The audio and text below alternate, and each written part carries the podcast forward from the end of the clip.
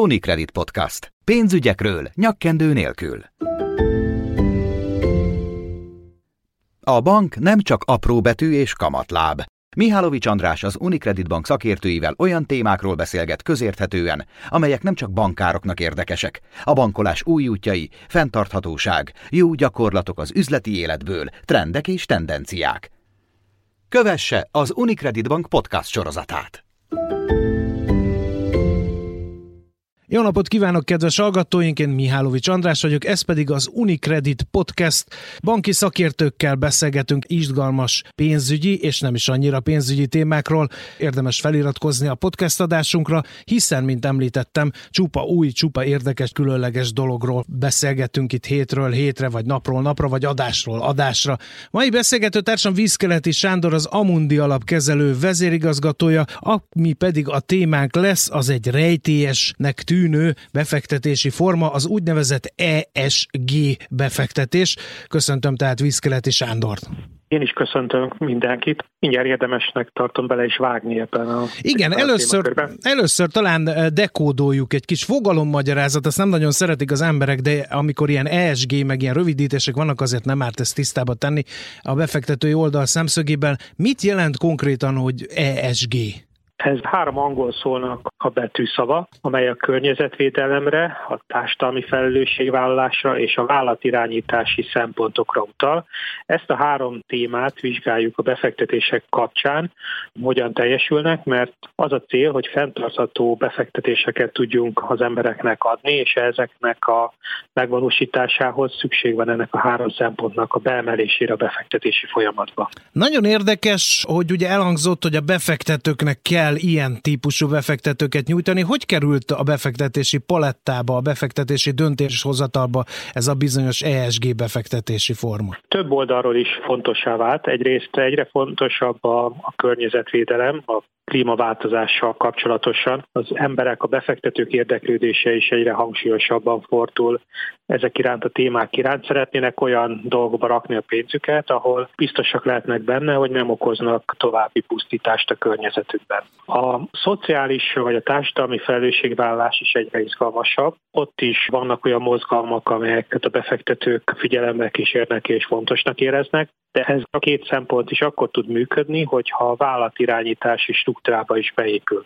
Tulajdonképpen egyrészt ez az egész ESG befektetés minősítés, ez egy kockázatkezelési szempontnak is indult. Kiszűrjük azokat a nem pénzügyi mutatókkal körülható kockázatokat, amelyek egy befektetés kapcsán felmerülhetnek, hogy ezzel is tudjuk javítani a megtakarítások biztonságát. A zöld befektetésekről már hallottam. Mi a különbség a zöld befektetések és az ESG között? Vagy ez az ESG-nek egy része a zöld befektetés? Így is mondhatjuk, igen. Az ESG egy nagyon általános szempontrendszer, amiben figyelembe vesszük a környezeti hatásokat is, a társadalmi hatásokat is, és a vállalatirányítási szempontokat, hogy ezeket az előző témákat hogyan illeszti be az adott cég a működésébe. Ezeket a általánosan figyelt szempontokat, ez bármilyen befektetési stratégiára alkalmazhatjuk, de egy adott befektetésnek van egy témája, egy tematikája, amire kifejezetten kihegyezi a stratégiáját, például a környezetvédelemre vagy a klímavédelemre, akkor ezeket zöld befektetéseknek is hívhatjuk. Ha társadalmi felelősségvállást tűzik ki a stratégiájuk központjává, akkor ezek az esélyi befektetések, ami a társadalmi felelősségvállásnak az angol rövidítése. Nagyon fontos lehet az, hogy egy befektetés befektetés megkapja ezt a bizonyos ESG minősítést. Ezt hogy kell elképzelni? Hogy működik ez a gyakorlatban? Ki dönt arról,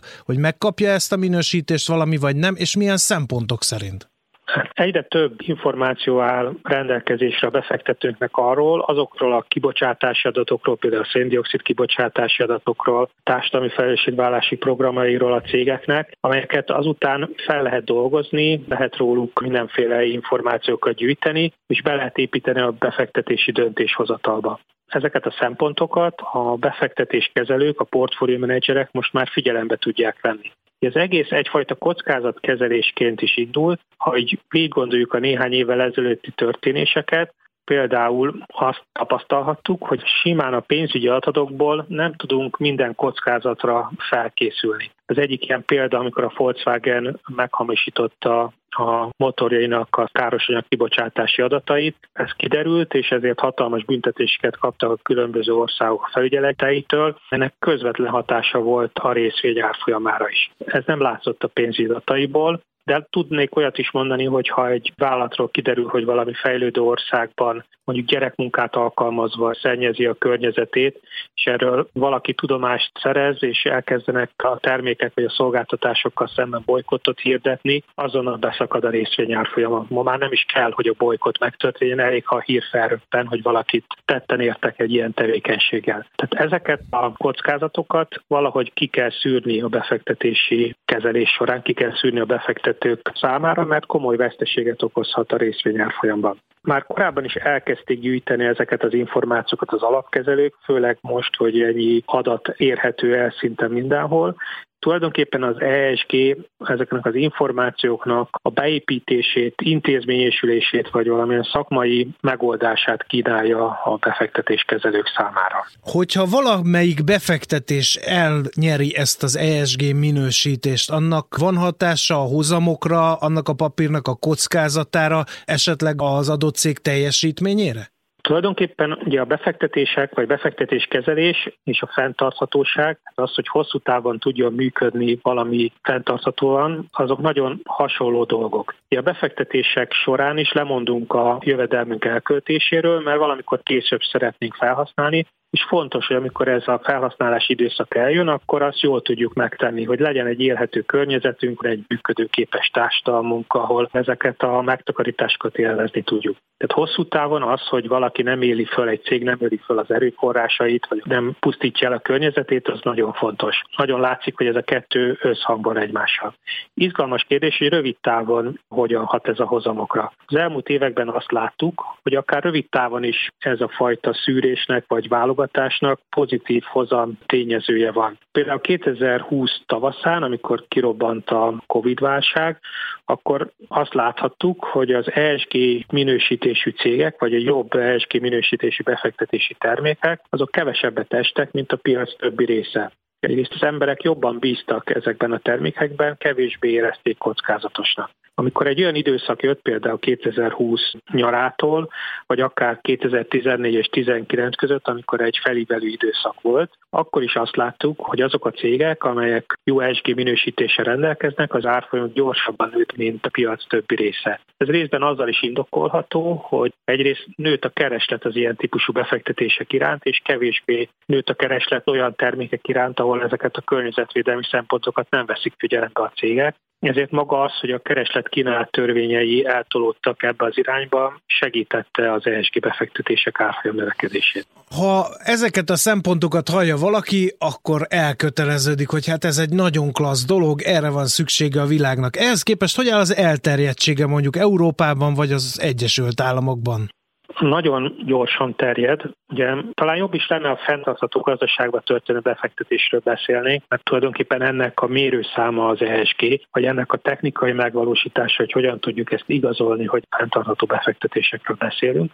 Ezek iránt, a termékek iránt nagyon drámai a nő a kereslet. Azt lehet mondani, hogy az elmúlt pár évben a piac növekedése ez gyakorlatilag ezekbe a termékekbe áramlott a nem fenntartatósággal kapcsolatos befektetésekből inkább kiáramlott a pénz, míg a fenntartató befektetések nagyon gyorsan tudtak növekedni. Azt lehet egyébként mondani, hogy az elterjedtsége nem feltétlenül egyforma a világban. Európa élen jár ebben. Az Egyesült Államokban volt olyan időszak, amikor egy kicsit visszaszorult, amikor a Trump adminisztráció kilépett a Párizsi klímaegyezményből, mm. akkor a befektetések terén nem volt annyira nagy érdeklődés, például a környezetvédelmi témák iránt, akkor volt egy kis megtorpanás ennek a szektornak a növekedésében, de most az új adminisztráció már újra az ászlajára tűzte, hogy visszatérnek hozzá, úgyhogy én arra számítok, hogy Amerika ugyanúgy rá fog lépni erre az útra, mint ahogy egyébként a Trump adminisztráció előtt is rajta volt már. Ázsiában is terjedt ez a szemlélet, ott még nem ennyire intézményesült, nincs olyan sok szabályozás, és nem foglalkozik ennyit vele akár a szabályozó hatóság is, mint például Európában. Milyen új elvárások vannak a kibocsátókkal szemben, mert hát ugye a folyamatos fejlődés gondolom ezen a területen is elkerülhetetlen, és el is várható.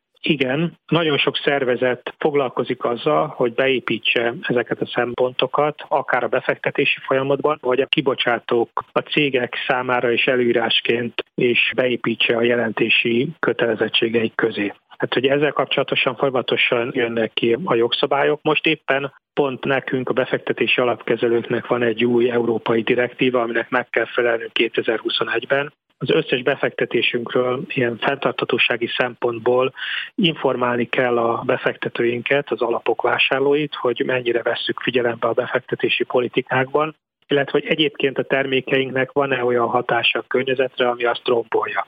Ezeket az információkat mostantól vagy a következő hónapokban be kell építenünk az ügyfelek felé készített tájékoztatóinkba. Az a hatóságnak, meg az államoknak, meg a szabályozónak az egyik célja, hogy egyrészt mindenki fontosnak érzi, pláne itt a klímaváltozást, vagy akár a Covid járvány miatt is, aminek talán az egyik oka, hogy ez kialakult a biodiverzitás csökkenése. Mindenki érzi, hogy ebben a témában folyamatosan fejlődni kell, és akkor tud ez jól működni, hogyha megtakarításokat is sikerül hadba állítani ennek az átalakulásnak a finanszírozásával.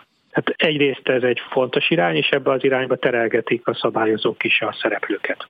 Biztosan, mint minden jó dolognak, ennek is van árnyoldala. Beszéljünk ezekről az árnyoldalakról is. Mennyire fejlett a szolgáltatói hálózat, van-e ezügyben szabályozási nyomás? Ne adj Isten, vannak -e olyan vállalkozások, amik az előnyeit szeretnék ennek az ESG-nek megragadni, de nem nagyon tesznek érte? Természetesen minden ilyen átalakulásnak vannak potyautasai is, vagy olyanok, akik megpróbálják csak az előnyeit kihasználni. Ugye a legnagyobb hátránya az, hogy ez egy plusz munkával jár. Fel kell dolgozni adatokat, be kell gyűjteni a adatokat, ezzel kapcsolatosan a kibocsátóknak informálni kell a befektetőket, egy olyan tevékenységükről, ami ezt érinti, tehát ezek jelentéseket, adatszolgáltatásokat jelentenek, aminek költsége van. A másik oldalról meg ezeket az adatokat fel kell dolgoznunk, és meg kell építeni a befektetési döntéshozatalba. Ennek is költsége van. De talán azt tudom mondani, ez olyan, mint hogy jó pár évvel ezelőtt még nem kellett a gyárkéményekre koromszűrőt telepíteni, aztán így után kellett, ugye ennek van plusz költsége, de már senki nem gondolkodik azon, hogy azért, hogy spóroljunk, mondjuk leszereljük a füstokádó kéményekről a koromszűrőt. Tehát szerintem ez a fajta ESG minősítés, ez a mi koromszűrőnk a befektetés kezelésben. Úgyhogy ennek van költsége. Az, hogy hogyan próbáljuk a potyautasokat kiszűrni, erre a szabályozó készült, Például ebben a rendeletben, amire említést tettem a direktívában, meghatároz fogalmakat és olyan eljárásokat, amit teljesíteni kell a befektetéskezelőknek, és azzal ezeket szűrni lehet, hogyha valaki nem teljesíti ezeket, illetve amikor a hatóságok is fogják ellenőrizni, hogyha egy termékről valamilyen pozitív fenntarthatósági kijelentést tesz a kibocsátója, akkor az megfelel a valóságnak, és van-e mögötte tartalom. Tehát ez a fajta szabályozási nyomás is elkezdődött. Az is igaz, hogy még nem tiszták a fogalomrendszerek, még ezeknek az adatoknak az összegyűjtése, kibocsátása, feldolgozása, az még nem működik teljesen biztosan, ez még nem működik teljesen pontosan. Egy rakás szolgáltató jelent meg ezen a piacon, még a fogalmakat kell tisztázni, még az adatbázisokat kell összehangolni, még a terminológiákat kell pontosítani, tehát van egy ilyen folyamat, ami zajlik, és még kevés a szolgáltató is, aki megbízhatóan széles körűen tud ilyen adatokat nyújtani, de ez nagyon gyorsan változik. Például az Amundi saját maga is elemzi, ESG szempontból értékeli a kibocsátókat. Két évvel ezelőtt még 6000 kibocsátót minősítettünk, most már 10 ezeret. Folyamatosan nő azoknak a cégeknek a száma, amiről készítünk ilyen értékelést és elemzést, és ez a piacon mindenütt így zajlik. Az ESG minősítésekre támaszkodva vannak-e új befektetési termékek? Ez ügyben van-e innováció? Igen, az egyik legnépszerűbb termékcsoport az elmúlt években az úgynevezett tematikus alapok voltak, amelyek kifejezetten valamilyen fenntartatósági célt tűztek ki maguk elé, klímavédelmi alapok, vagy akár oktatás finanszírozással kapcsolatos befektetések, vagy társadalmi felelősségvállalással kapcsolatos alapok. Megjelentek az úgynevezett social bondok, vagy a green bondok, amelyek egy-egy adott témát választottak. Az is egyre nyilvánvalóbb, hogy egyre több alap azt mondja, vagy befektetési termék, hogy ő egy ESG minősítést beépít a befektetési stratégiájába, és például kiszűri azokat a cégeket, amelyek a leginkább környezetszennyező technológiákat alkalmaznak, ahol mondjuk nem foglalkoznak a gyerekmunka kérdésével, vagy egyéb társadalmi felelősségvállalási kérdésekkel. Ezek a fajta szűrők segítettek abban, hogy ezek a termékek jobb hozamot érjenek el az elmúlt években. Egyébként a korábbi években a legjobb cégek áldoztak arra, hogy megfeleljek ezeknek a szempontoknak. Ezeknek a cégnek az árfolyam is gyorsabban emelkedett, mint a többieké, ez okozta a magasabb teljesítményt. Most már azt látjuk, hogy a legjobb ESG rétinget rendelkező vállalatok már elég drágán forognak a tőzsdén, most például az egyik olyan stratégia, ami kezd terjedni a piacon, amit úgy hívnak, hogy ESG Improvers, ESG javuló cégek stratégiája. Azokat a vállalatokat próbálják a befektetők megtalálni, akik az iparágukban egyébként nagyon jók, és jó teljesítményt mutatnak fel az alaptevékenységükben az iparágokon belül, de eddig nem foglalkoztak olyan sokat az ESG minősítéssel, viszont most kijelentették, hogy ezek a témának a beépítésével határozottan kezdenek el foglalkozni. Ez egy lehet lehetőség arra, hogy az a feltételezése a piacnak, hogy ha ezen a téren lépni fognak, akkor az a diszkont, amivel a legjobb ESG minősítési cégekhez képes jelenleg a részvényáruk forog, az el fog tűnni néhány hónap vagy év alatt, és így fel tudnak oda zárkozni, ezért gyorsabban nő majd az árfolyamuk, mint a többi cégé. Egy utolsó kérdés nagyon foglalkoztat engem, bevallom őszintén. Ez egy múló divatirányzat, vagy ez lesz az új norma, és egy idő múlva minden befektetés ESG lesz, vagy minden cég ezeket a szempontokat tartja szem előtt.